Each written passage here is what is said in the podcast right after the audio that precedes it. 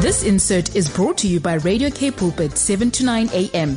Please visit kpulpit.co.za. Christian perspective on the news does not necessarily reflect the opinions of Radio K Pulpit or the on-air presenter, but is the independent viewpoint of the individual contributor. Please send an email to info at kpulpit.co.za should you have any further inquiries. Christian perspective on the news. We know you're excitedly waiting because you want to hear what Dr. Peter Hammond has to say on Christian perspective on the news. He's the founder of Frontline Fellowship, the Reformation Society, Africa Christian Action, and the William Carey Bible Institute. Well, wait no longer. Here he is. Good morning, Dr. Hammond. Good morning, Brad. And incredibly, after two years of this state of disaster. This last week, the state of disaster in South Africa was allowed to lapse at last after mm. countless uh, final extensions uh, after the promise of just three weeks, just three weeks, and there we were more than two years, and everything was based upon faulty premises, uh, false news, fake information, um, faulty predictions, panic mongering of the highest order. Mm. We remember back two years ago, we were told hundreds of millions were going to die from this virus, tens of millions in South Africa. This was the worst hit the world since the bubonic plague, on and on and so on. And of course, everything that was mandated failed to work. Uh, nothing worked. The lockdowns didn't prevent the spread of COVID. The masks didn't prevent the spread of COVID. They didn't even seem to slow it. In fact, evidence now comes along that the masks were probably counterproductive and just about every other country is abandoning it. I mean, Botswana, uh, Namibia, Britain, uh, all over the place, you see them abandoning uh, um, mask mandates and the vaccine passports and all the rest of it. But no, here in South Africa, we've, been, we've got the bizarre situation where the state of disaster has finally ended by the 5th of April. Uh, big sigh of relief. But we've got this bizarre situation where the government is trying to make the lockdown regulations persist indefinitely uh, by all kinds of strange new uh, amendments, such as the Health Amendments Act, which we must comment on very quickly. We've only got until the 15th of April to comment on this proposed Health Amendments Act, which would make the state of disaster restrictions persist indefinitely. And uh, mm-hmm. Freedom of Religion South Africa has uh, complained that this is completely ultra vires. And uh, we've got uh, excellent uh, commentaries by them on the fact that ultra vires means outside of the powers. It's a legal term in Latin meaning beyond the powers of. It's a state of disaster does not exist, which, by the way, was arguably by many legal opinions illegal in the first place, because no state of disaster or state of emergency or martial law can persist for longer than three weeks without Parliament approving it. And mm. Parliament did not get to really have any oversight over this uh, at all for uh, effectively two years. And so right now we've got an extremely dangerous situation where technically the state of disaster is being ended while maintaining illogically restrictive COVID 19 regulations and the government's invited the public to comment on the new development, mm. uh, but what we trying to what we're seeing now is an attempt to continue wielding extraordinary state of disaster powers granted by the Disaster Management Act, even after the state of disaster has officially ended, and uh, all regulations uh, that attempt to uh, act like there's a state of disaster when there isn't uh, is ultra vires. They have no such powers. And so this situation where the government is accruing to themselves a power to uh, permanently control access and oversight of churches in South Africa. Now, this is a grave, unprecedented threat to religious freedom, and freedom of religion. South Africa has uh, sounded the alarm about this and called on all concerned people to speak up and to contact elected representatives and to contact the government to make clear we don't believe it is right to suspend our Bill of Rights for two years and more. Uh, rights such as freedom of movement, freedom of association, freedom of opinion, freedom of thought, freedom of conscience, freedom of religion, mm. freedom of worship. These are non negotiable parts of the Constitution, the Bill of Rights. And so it's outrageous uh, that we've got a situation where they are wanting to be able to uh, put heavy fines on churches for gathering without a whole range of extremely illogical, fear-driven, and unbalanced requirements. So we are seeing a situation where you can attend um, all kinds of political rallies without problems, but when it comes to the Christian gatherings, uh, we have seen all sorts of bizarre requirements, such as we've seen police raids, we've seen helicopters used, we've uh, had police using violence in order mm. to uh, actually break up a Christian uh, get-togethers. These these things are just not acceptable, uh, and you don't see this being applied to any other parts of the um, uh, society. So, from the onset, religious workers, religious organizations are not included in the category of essential workers.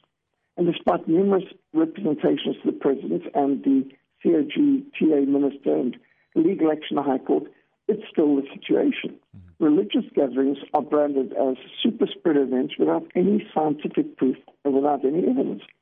And religious gatherings have been and continue to be subjected to more burdensome regulations, whether sanitation, record keeping, health, hygiene protocols than any other sector of society.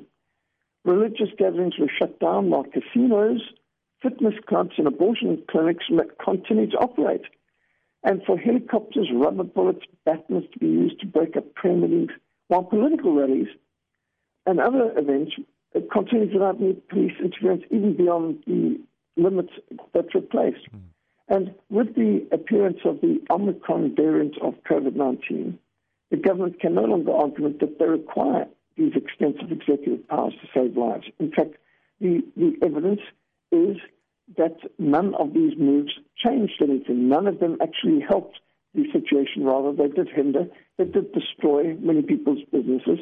It never flattened the curve, but it did flatten businesses and the economy and the rand, and many people's businesses and clubs and societies have been smashed, and uh, many older people in retirement centres have been effective prisoners, not allowed visitors, and the same with uh, pr- prisoners uh, in the nation's prisons, denied normal prisoner visits. Mm. Many people in hospital lost their loved ones without even being able to visit their loved ones in hospital because of all these protocols. And it's cruel and callous what has happened. Government is now seeking to expand its rule and uh, it keeps expanding its powers and keeps, uh, in terms of regulations made under National Health Act, under the pretext of continuing to manage the COVID 19 pandemic, which does not work. None of the government initiatives that have been modeled on Red China's communist one party state model, not a democratic model of lockdowns and mask mandates and the vaccination passports and all rest these things are not part and should not be part of any free society with a Bill of Rights. Uh, these are only appropriate for dictatorships like Red China. And so uh, to have a situation where the Minister of Health has a sole discretion to list any disease as a notifiable medical condition without consultation with the public and or Parliament and without any requirement to even give reasons for such a listing. And in drastically limiting our constitutional rights, the draft regulations consider the risk of transmission, not the actual severity of the disease. And so something as inconsequential as the common cold could be listed as a NMC, a notifiable medical condition. The draft regulations impose the same degree of limitation of human rights irrespective of the severity of the disease. In this case, a disease which had a 99.7% survival rate.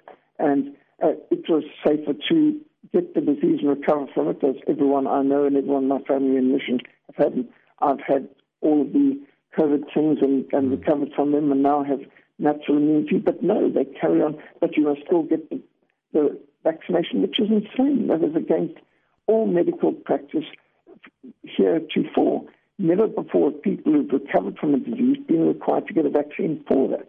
Natural immunity is vastly better than anything any kind of vaccination would give especially vaccination which comes from companies which have indemnity from liability uh, from prosecution. That's just how can they not want to take responsibility for their own product? So what we've got here is no defined criteria, no defined process for a disease to be declared endemic or pandemic.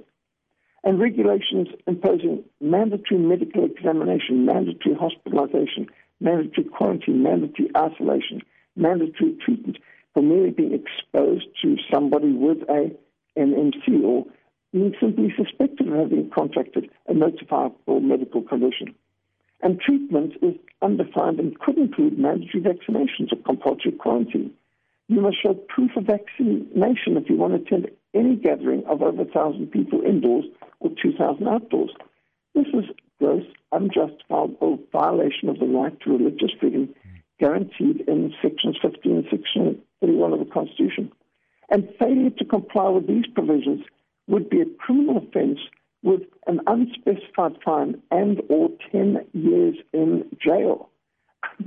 it's vital that listeners, citizens make the voices known, heard, write, speak up, contact your elected representatives, complain to a parliament, uh, to government about this outrageous attempt to put dictatorial powers under a National Health Act, which particularly seems to target religious gatherings and religious organizations and voluntary societies more than any other.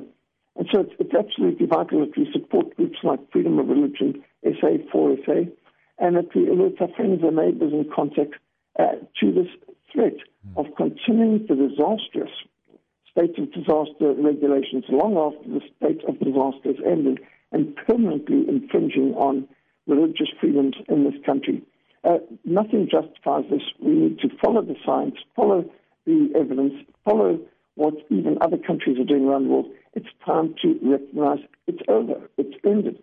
And this was the biggest waste of time, waste of money, and encroachment on our freedoms in our lifetime, and we should not tolerate it. And so this whole national state of disaster being reconfigured under the National Health Act is something that we need to be very concerned about and speak up against. As the voice of Dr. Peter Hammond, the founder of Frontline Fellowship, the Reformation Society, Africa Christian Action, and the William Carey Bible Institute. Thanks so much for your thoughts, Dr. Hammond. Have yourself a wonderful weekend. Thank you, Brad. God bless. This insert was brought to you by Radio K Pulpit, 7 to 9 a.m. Please visit kpulpit.co.za.